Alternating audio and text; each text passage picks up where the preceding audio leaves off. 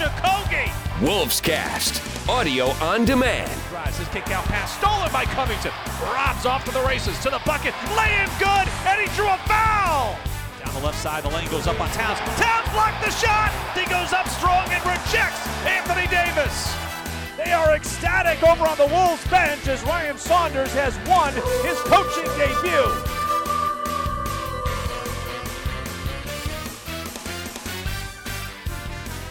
Welcome inside another episode of Wolves Cast here on the Timberwolves Radio Network. I am Cal Soderquist. We are back after a week off. We hope everyone enjoyed their Thanksgiving holiday. Coming up in this week's episode, we will check in on what the Wolves have been up to in the community. The team certainly getting into the holiday spirit on several fronts. In just a bit, we will preview a busy and difficult stretch ahead for the Minnesota Timberwolves as far as upcoming opponents. Alan Horton, the voice of the Timberwolves, he will sit down with Grizzlies radio voice Eric Hasseltine to help preview the upcoming Wolves schedule. But first, the Wolves have now dropped back to back contests after Wednesday's setback down in Dallas, and they will try to shake off the skid on Friday night in OKC. Despite the recent struggles, though, they have seen strong play from second year wing Keita Bates Diop. He started his season in Iowa with the Wolves G League affiliate but was recalled to help with wing depth after various injuries on the roster. And to say he has stepped in and stepped up might be an understatement. Over his last five games, he's averaging 14 points on 60% shooting in nearly 27 minutes per night. And his head coach Ryan Saunders says KBD has seized the opportunity in front of him. Like the NBA season goes, there's um, injuries, there's things that happen, and Keita is making the most of these opportunities. And it is uh, something needs to be said about him going to Iowa and keeping you know a great mentality, a great mindset, and a, and a growth mindset, and using that um, you know situation and, and that assignment uh, to his benefit. Now, despite starting his season in the G League and then playing only sparingly after he was first recalled, Keita managed to stay ready behind the scenes waiting for his opportunity. There's a lot of stuff you do just during practice or, you know, when no one's watching, just staying ready for that moment. Um, you know, no one's here to shoot and watching film, stuff like that.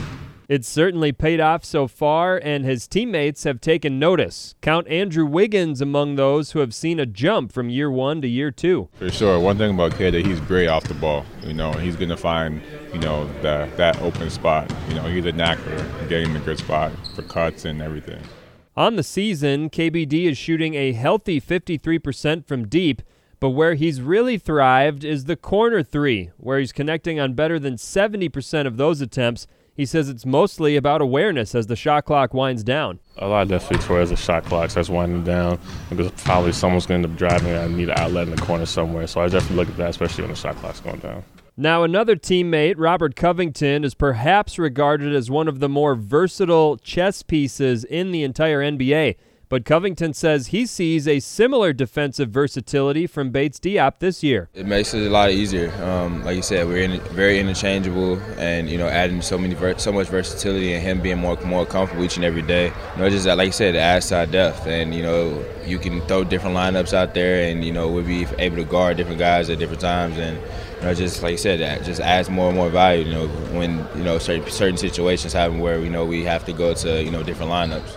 As far as the biggest factor behind KBD's improved play to start the season, here's Cov's guess. Just overall confidence. Um, you know, he's getting more and more reps, and you got to be able to, you know, get, be out there in order for you to, you know, get comfortable, and that's what has allowed, you know, him to get in a better space. And then, you know, like you said, he's been shooting the ball very well, and you know, just overall his play has just, you know, been showing because, like you said, he's been putting in the work, and once you put in the work, like you know, results speak for itself. They certainly do, and let's hope Keita can keep it up for the foreseeable future, as it'll be all hands on deck for the Wolves with a difficult stretch ahead. Speaking of upcoming matchups, Alan Horton will sit down with Grizzlies radio voice Eric Hasseltine to preview some of Minnesota's difficult upcoming matchups.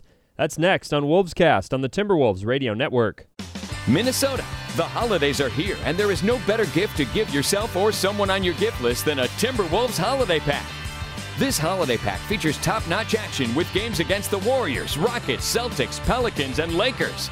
This pack also includes a special team store holiday credit worth 20 bucks for you to shop the latest in Timberwolves gear. Visit Timberwolves.com slash holiday to purchase your holiday pack now. All right, welcome back inside Wolves Cast. Cal Soderquist here with you. We mentioned the Wolves coming off a hard fought road loss at the hands of the Dallas Mavericks, but that matchup was just the beginning of a stretch that will see Minnesota square off with several of the top contenders in the Western Conference. To break it all down, here's Wolves radio voice Alan Horton, joined by Grizzlies radio play by play man Eric Hasseltine. Eight game stretch for the Wolves where they play the number one, the number two, the number three, the number five and the number six seeds in the Western Conference. To help me break it down, Eric Hasseltine, the voice of the Memphis Grizzlies, along with me. And Eric, you've seen a lot of these teams of late. Let's start with the top in the West in the LA Lakers. 17 and 2. Everything has seemingly come pretty easy for them so far. What are your impressions of, of them early? Oh, they're deep. Uh, we, we've played them really well in, in, the first half in Los Angeles in our first matchup, and then throughout the game, it was a one point win for the Lakers in Memphis. But they can just keep coming at you with different talented guys. Kentavious Caldwell Pope helps them out tremendously from the perimeter, but obviously, it starts with LeBron and AD. In the first matchup, uh, Anthony Davis went to the free throw line, I think, 27 times against us. So they can get you in foul trouble. They can beat you from the inside, outside. And in the game where they beat us by one in Minnesota, I mean, in uh, Memphis, it was just basically LeBron James just took over down the stretch. And that's that's the kind of team they have. That they, they to me, seem like the team to beat when you've got those two guys healthy, I think that'll be one of the big keys. Speaking of health, the other LA team, the LA Clippers, you played the Clippers. No Kawhi in that one, but I guess I wish we could all get to the point in our, in our professional lives where we could take off a quarter of the season and our employers would be okay with it. But uh, as long as it leads to the promised land, that's what they're going to do. Uh, you didn't see Kawhi, but Paul George was playing, and, and, and the Clippers are pretty deep too. Yeah, they're real deep. He looks really good. Their bench is lethal with Montrezl Harrell and Lou Williams. That really hurt us. They scored 71 bench points against the Grizzlies, and so they didn't have Kawhi, but you can see when he's out there, when you mix Kawhi, Patrick Beverley, and, and Paul George on the perimeter, they can give opposing teams nightmares on the outside.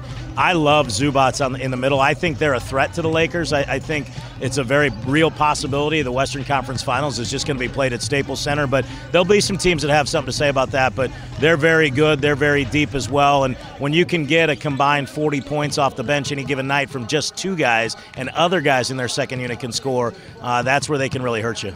Dallas, Luka Doncic has been off to an incredible start to the season, but are they for real? Can he carry them the entire season? That's a big load. Only maybe James Harden can kind of do that with a team. I think he's good enough to, to certainly set the trend, but they need Porzingis to be really good, and I think they need someone else to step up to really take another step forward. But Doncic, when you see him, he plays at this, it's almost like a pace where you're like, you're not going lightning speed, but you're not going in slow motion, but he just it, it's you know what I equate it to the old Top Gun movie The Iceman. He just he he's so smooth and so fluid that he just kind of lulls you to sleep and then he beats you. Who's his slider? Yeah, uh, that that would that would you know that could be Porzingis or you can look at some of the other guys they have around the basketball there. They they just they, they beat you with a bunch of different guys. Other than that, you know, Dorian Finney-Smith will step out and make a three. It's it's a it's a combination of players, but you know those are their top two guys, and Doncic certainly is the guy that's making it go right now. We faced Houston. James Harden went for 49 against us. Um, no Russell Westbrook. He went for 44 against you guys. Also no Russell Westbrook. So I haven't yet seen those two in person together. I've still got some questions about um, how much Russ can help carry that load in Houston. Yeah, I wonder too because you know we see last night even. Uh, Harden gets 60 and three quarters, but he goes to the line 23 times. The ball's always in his hands, and and that's where you know, I, I, heard him do an interview and he, he said he was angry that people think he's manipulating the game, but he's he's playing to the rules and he's scoring the basketball. And if, if you're a scorer, you find ways to score. And so you just have to be really tight on your defensive principles with him. You can't reach, you can't put your hands out.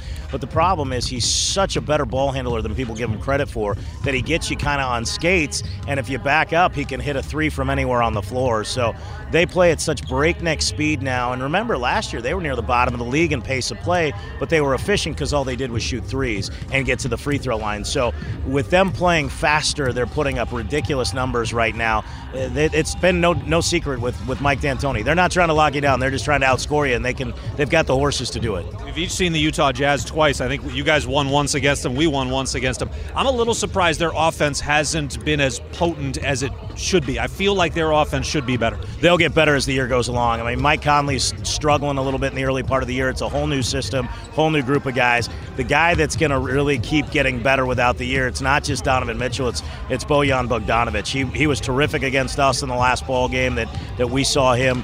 The Grizzlies did beat them the first time, had them down 15 at the half in the second matchup just recently uh, the other night, and, and they couldn't hold on. In fact, it was a, a terrible third quarter, which has been part of the problem with the Grizz. But all these teams that you mentioned have had big third quarters against the Grizzlies because they have veteran guys, because they know when to kick it up another notch. So um, they're all very, very good. And, and Utah, I think, will be there. I think your top four really does kind of seem like it's going to be Denver, the Clippers, uh, the Lakers, and, and possibly Utah, possibly Houston. Those are five. You guys have a shot to get in that mix. Dallas does as well. I'm not putting it past Sacramento to make a run with the talent they have, but the West is starting to take shape. And, and you know, teams like the Grizzlies, who are clearly in rebuild mode, the Golden State Warriors with all their injuries, they're going to kind of fade out a little bit. We'll see how long Phoenix hangs on, but I think it's going to be a hell of a race, and it's going to be a fun postseason this year. Every every game to me has intrigue and it's got some storylines to be. I'm tired of facing teams that are playoff teams. Where, where are these teams that we used to when we had the playoff run going? Where are these teams that they used to throw up to us just when we needed a win? Right now, it's going to be tough for the Grizzlies to find one. Eric Hasseltine, voice of the Memphis Grizzlies. Yeah, Memphis struggling to catch a break right now, although they managed to stun everyone with a victory here at the Target Center earlier this week. We'll take one final break and then check in on what the Wolves have been up to in the community as the holiday season is upon us. This is Wolves Cast on the Timberwolves Radio Network. College Night, presented by U.S. Bank, is back and better than ever. For select home games, college students can get upper level tickets to see the action for just $10 with a valid .edu email address online.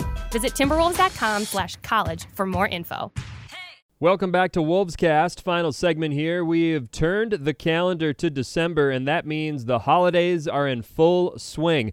In advance of last week's Thanksgiving holiday, the Timberwolves teamed with Second Harvest Heartland to sort and pack over 9,000 meals for those in need. Here's big man Carl Anthony Towns. You know, it's all about giving back, and we're doing a great job as a team, uh, staying together and being united and having that love for each other.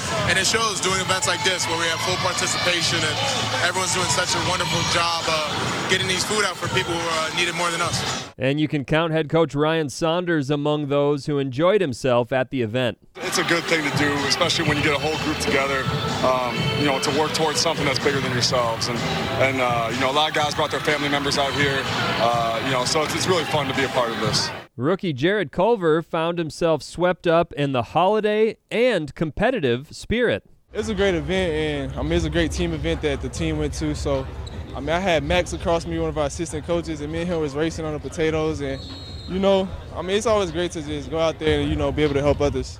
Certainly true. Now, as far as upcoming holiday related community events, the Wolves, they have plenty in the works.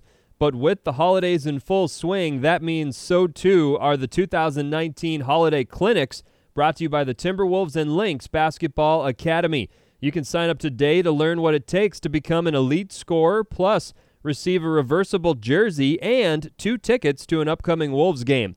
Just visit timberwolvesbasketballacademy.com slash holiday dash clinics. That's timberwolvesbasketballacademy.com slash holiday dash clinics to learn all the details surrounding these upcoming holiday clinics put on by the Timberwolves and Lynx Basketball Academy. Perfect stocking stuffer for that young hooper in your life. That's going to do it for this week's episode of Wolves Cast. Thanks to all of you for tuning in once again. We will talk to you next week here on the Timberwolves Radio Network.